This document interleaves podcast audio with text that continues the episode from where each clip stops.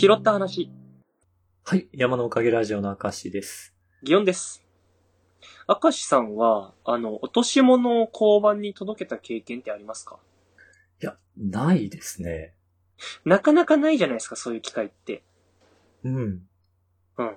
で、僕逆に、あの、財布をなくしたりした経験は結構あるんですよ。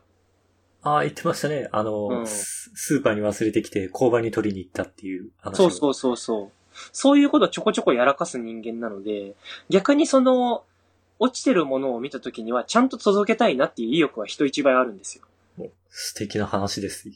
まあ、これはあれですよね。その、誰かに救われた人間が、誰かのためにって思って動きやすくなるみたいな精神的なやつがあるらしいんですけど、うんうん。まあ、それが起きていて、まあ、何って僕が落とすのが悪いんですけど、まあ、それは置いといて、まあ、そういう気持ちになってるんですけど。で、こないだね、僕、あのー路上でお金を拾ったんですよ。ほう。どんな場所？本当の歩道？あのね、それこそ交差点の、だから僕が交差点を渡り切った向こう側の歩道に落ちたんですけど、へだから場所としてはあれですよね。その、信号を向こうから渡った人間とかがその前に落としたとかそういうのがあり得るんじゃないかとは思うんですけど、え。うんうん。でもそれが、あの、なんだ、もう、千円札単体なんですよ。財布とかじゃなくてお札が落ちてたの？まんまお札が落ちてたんですよ。へえ。うん。なんならなんかちょっと考え事してて僕が下をうつむきながら歩いていて、で、まあ、それだからこそ気づいたわけなんですけど、あれなんかペラペラ紙があるな。誰だゴミ捨てたのとか思ってたら、あ、この形、この色合い、まさかみたいな感じで 手を伸ばしてみたら、千円札じゃないかみたいなことになって、へえ。で、千円札って難しくないですか？という話なんですけど、拾った時にね。うん。その脳裏に思い浮かんだ選択肢は3つあるわけですよ。うん。あのーまあ、1個はその、僕が信号を渡ったタイミングなんで、その反対側に抜けた人間がもしかしたら今、あ、千円札がってなってる可能性がある。ああ、そうね。うん。で、もう一つは、まあ、落とし物なんだし、交番に届けるっていう選択肢。うん。で、もう一個は、もうこんなもん誰のもんってわかんねえだろっていう着服という選択肢があるかと。うん。仮にさ、うん。落とし主が現れても、それを自分の千円札だって証明するのって、まあ無理じゃない？そう。で、まあ、とりあえず一遍振り返るじゃないですか。うん。なんだったら振り返りながら僕は第4の選択肢、これがモニタリングとかそういうものの可能性もあるみたいな。誰かのドッキリでね。そうそうそうそう。だから、そういうことも含め周りを見渡したわけなんですけど、で、向こう側を歩いていた。だから僕と、だから交差して、えー僕が元いた方に信号を渡った人が二人いたんですが、あの、なんだ、片方の女性は明らかにそのなんかもう、バックパックを背負っていると。ほここから1000円が落ちると考えるのは難しいだろうと。う。なるほどね。うん。で、もう一人の男性は、カバンとかは、あの、背負っていないから、ポケットとかに、その、そのまま入れてた可能性があるなと思ったんですが、はい。ちょっとやんちゃそうな見た目の歩幅の広いかいタイプの男性で、やんちゃな人って歩幅広いですか？なんか、たまにいるじゃないですか、その、なんか、ちょっともう歩きだけど、急ぎたいみたいな歩幅感がある人。うん。うん。で、見た目がちょっとやんちゃげな。で、その、この人の方が可能性高いな、と思ったんですけど、逆にこの人に千円札を落としませんでしたかって言って生身の千円札見せたら、俺のですって言っちゃうんじゃないか、とも思えて、ほうまあ、真実はどうあれね。うん。で、あ、どうしようどうしようと思ってたら、歩幅が広いもんです。あの、消えていってしまって。ほ歩幅広いから。そう。で、取り残される構図になったんですよ、擬音は。うん。で、これどうしようかな。で、僕の中の第4の選択肢、モニタリングもまだ消えてないんですよ。ドッキリじゃないかと。そう。誰か見てるんじゃないか。でも俺、じゃあ交番に行った方がいいんじゃないか。とか思って、とりあえず、えそういや、交番ってどこにあるんだったか、みたいな気持ちになって。うんで、とりあえずその場に立ち止まりながら交番の場所を検索するんですけど、で交番のけ場所を検索して、あまあ歩いて行ける距離にはあるじゃないかと。ほうほう。うん。けど、この、俺、交番に生の千円札持ってくのかと。そうなるよね。うん。うん。この千円札が誰かの元にたどり着くことって確率的に何パーだと。なさそう。うん。すげえ考えたんですけど。でももう、僕の中ではそういう選択肢を取っている以上、そのなんか、取るというコンディションにはなんないんですよ。まあもともとだから拾ってくれた人がいて助かったみたいな記憶もある以上、やっぱその渡したいと。うんうん。うわ、どうしようって思いながら、もう僕はそのまんま、あの、コンビニの帰りだったんですけど、そのままシェアハウスの前まで歩いていきながらずっと考えてて、え、お金は今どこにあるの？その手元に持ってるんですよ。おおうん。で、持ってて、どうしようどうしようって。だってもうそのまま置いていくのも変な話じゃないですか。まあ最悪その選択肢もありますけどね。でも吹けば飛ぶような千円札そこに置いたから多分誰の手元にも行かない。まあ、あるいはだから着服の可能性しかないじゃないですか。そうだね。って思うとやっぱ交番かな。いやでも交番ってその持ち主には行かないとして、これ。え、で、俺の手元に帰るんだっけ？え、これどうなんだっけ？みたいな。うんうん。で、その、なんだったらその、俺がじゃあその手元に来ないってなった時のそのお金どこ行くんだっけ？みたいななんかいろいろ考えちゃって。最後はどうなるの？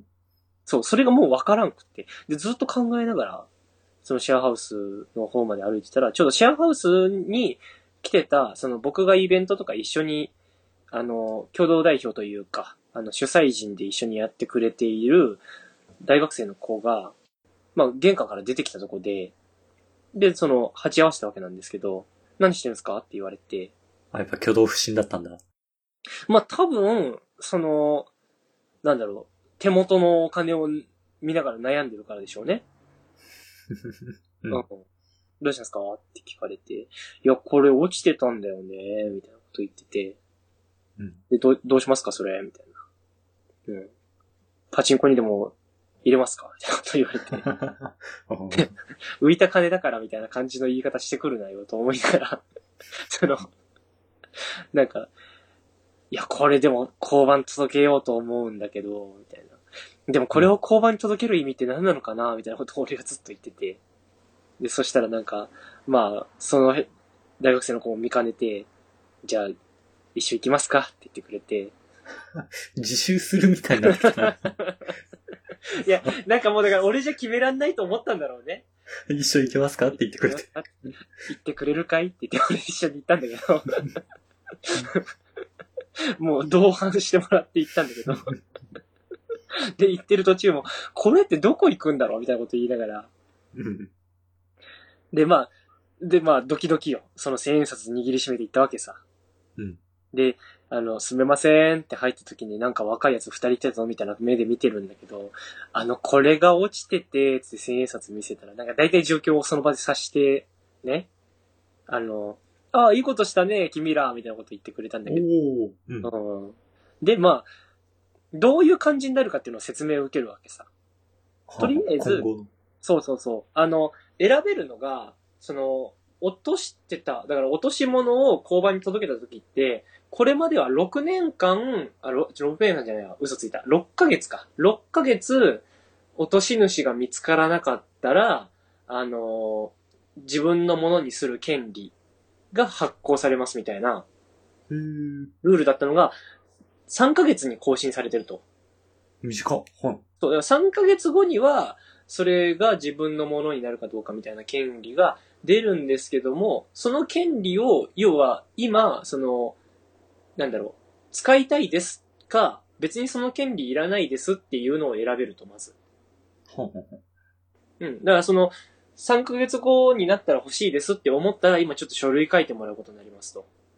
うーん。うん。まあちょっとせっかくだし、それやってみようと思って、そうね。何事も経験だもんね。うん。まあ3ヶ月後に1000円が欲しいかって言われたら微妙なのよ。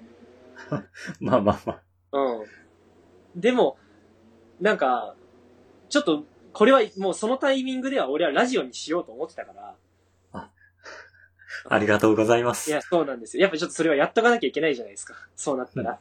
うん。で、まあ書類書きますという話をして、で、あの、どうやらその3ヶ月後になった時に、向こうからの通知は来ないんですって。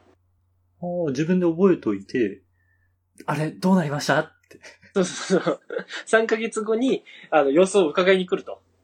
へーをしないといけない。で、その、ちゃんと覚えとかないとねっていう話なのと、あとは、その、もしその、持ち主が見つかった時まあそれも変な話ですけど、そんなことはないんでしょうけど、うん。うん、あの、今回に限ってはないんでしょうが、その、落とし主が見つかった時に、誰が届けてくれましたかっていうのを聞かれる時があると。はいはい。で、その時に、その今聞いておけば住所とかを、まあ書類に書くんでまあわかるんですけど、それをそのお伝えしていいかどうかっていうのもここで聞いておくもんですと。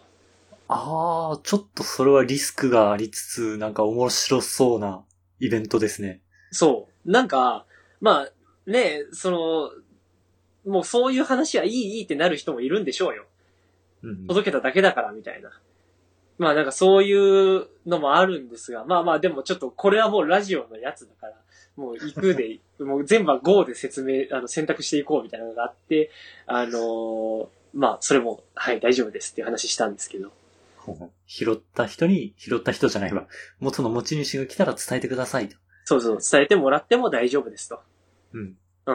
ような話をしておいて。で、まあちょっとそれで書類が進んでいくわけなんですけど、あの、どこら辺で落ちてましたみたいなのをその地図でね、確認しながらやるわけですよ。うん。で、何時頃ここら辺でこういう風に落ちてましたよ、と。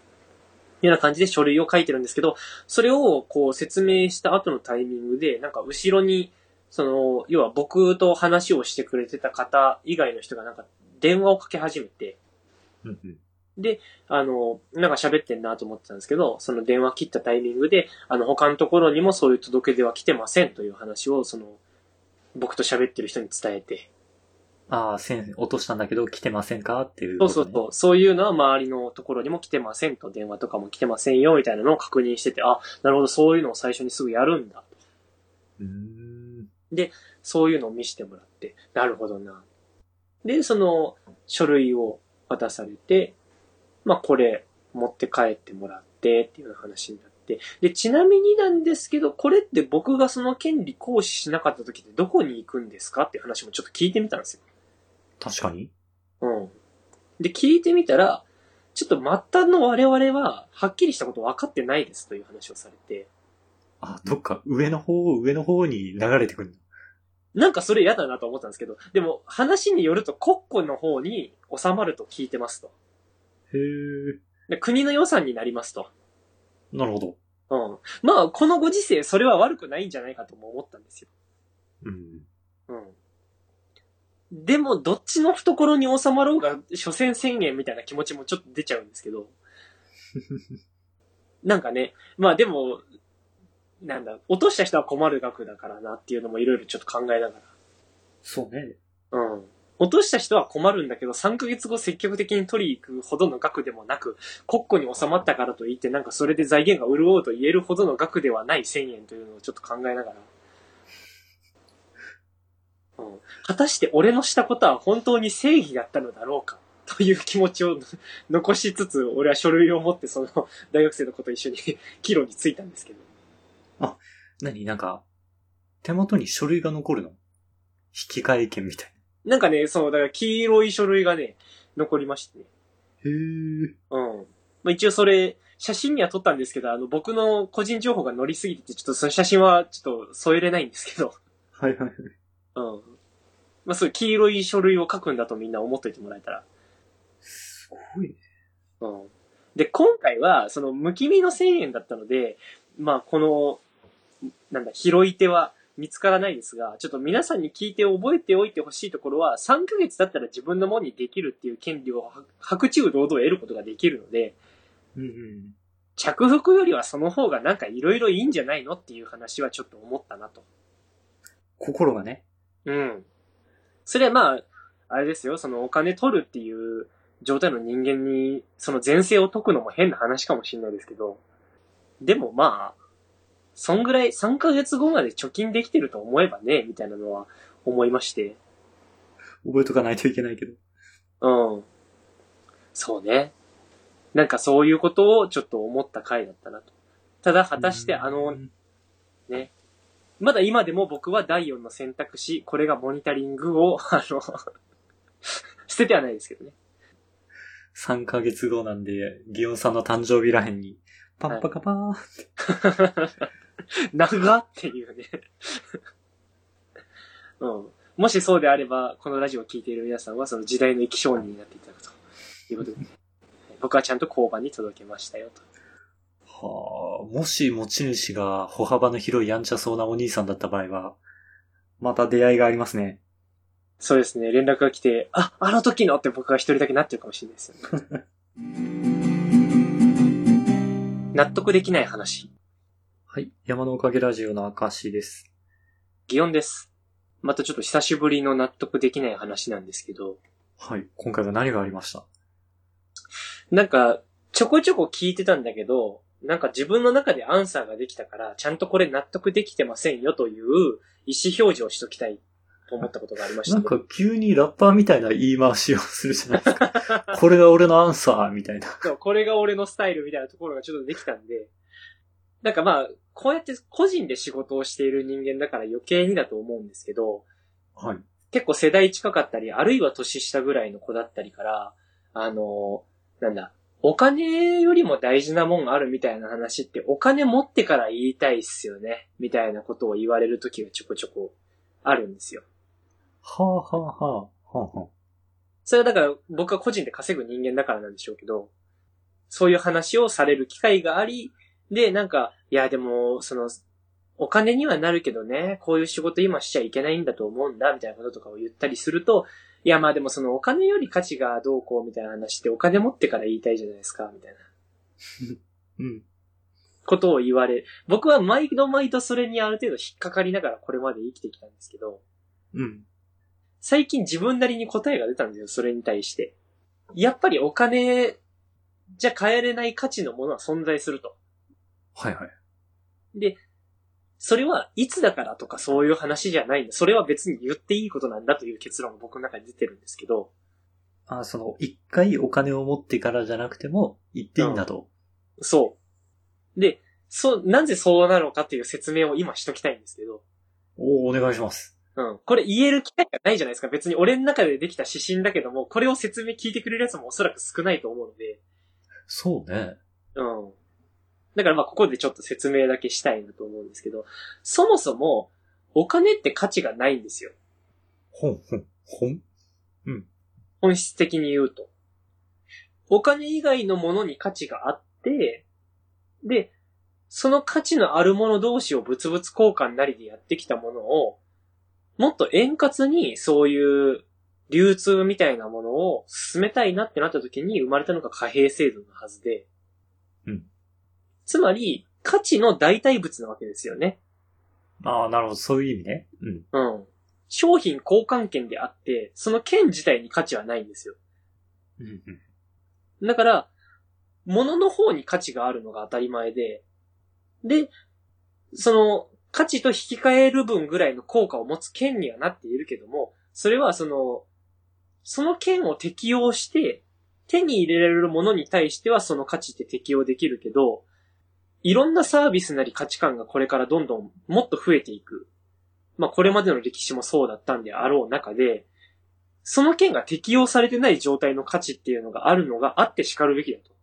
うん、うん。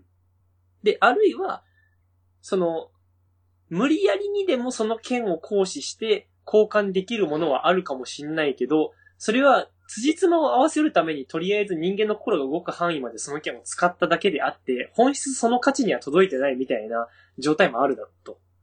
うん。それは、あれかい？レンタル彼女みたいなことを揶揄してんのかい？そこを揶揄してるつもりではなかったけど、それもそうでしょうね。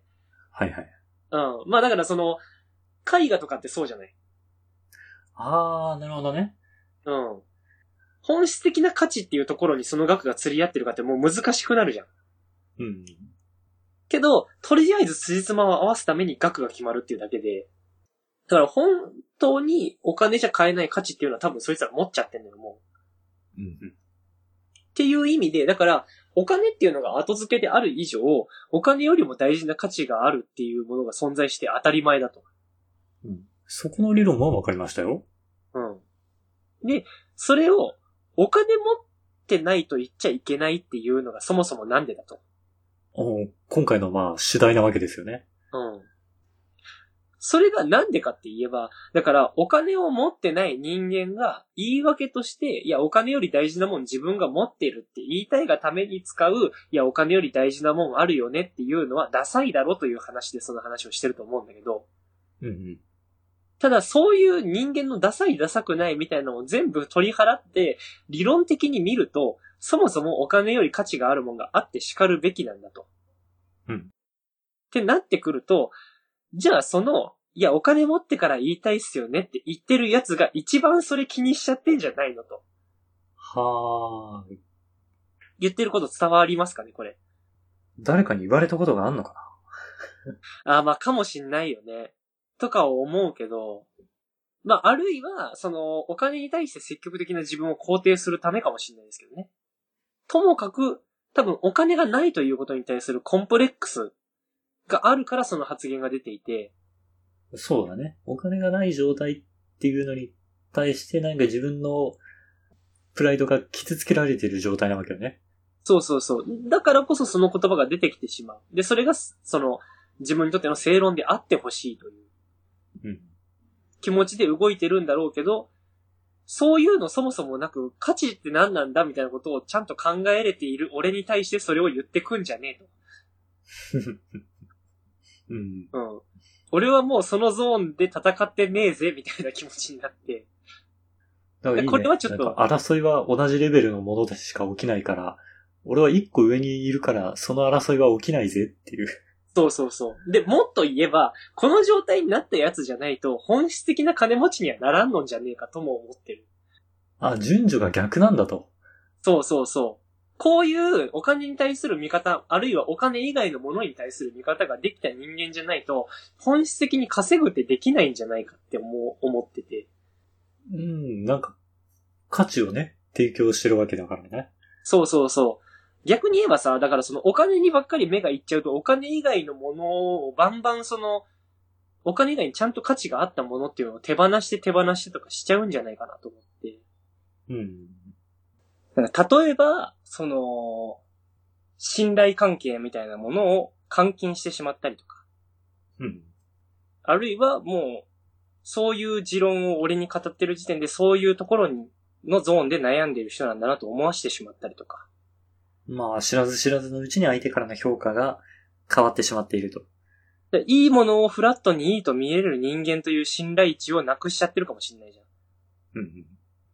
みたいなところの損失のがでかいんじゃないかなとは思ったりして。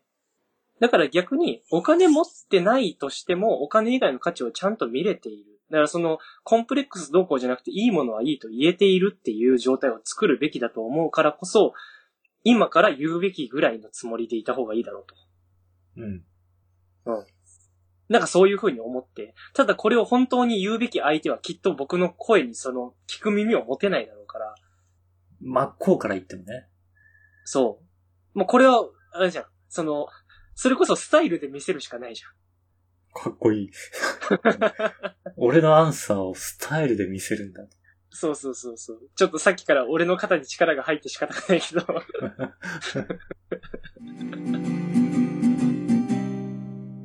という感じで話してきましたが、明石さん最後にお知らせお願いします。はい。この番組のツイッターアカウントを作成しました。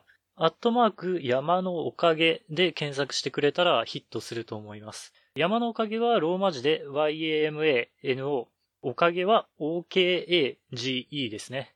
で、このツイッターアカウントで番組のおまけ話とか更新情報をつぶやいていこうと思ってます。また、今回聞いてくださった方のね、感想をもらえたら嬉しいので、Gmail、こちらも Twitter アカウントと一緒で山のおかげ at gmail.com もしくはこの番組の Twitter のアカウントにコメントやリプライなど送っていただけたらとても嬉しいです。それでは、また次回。はい、さようなら。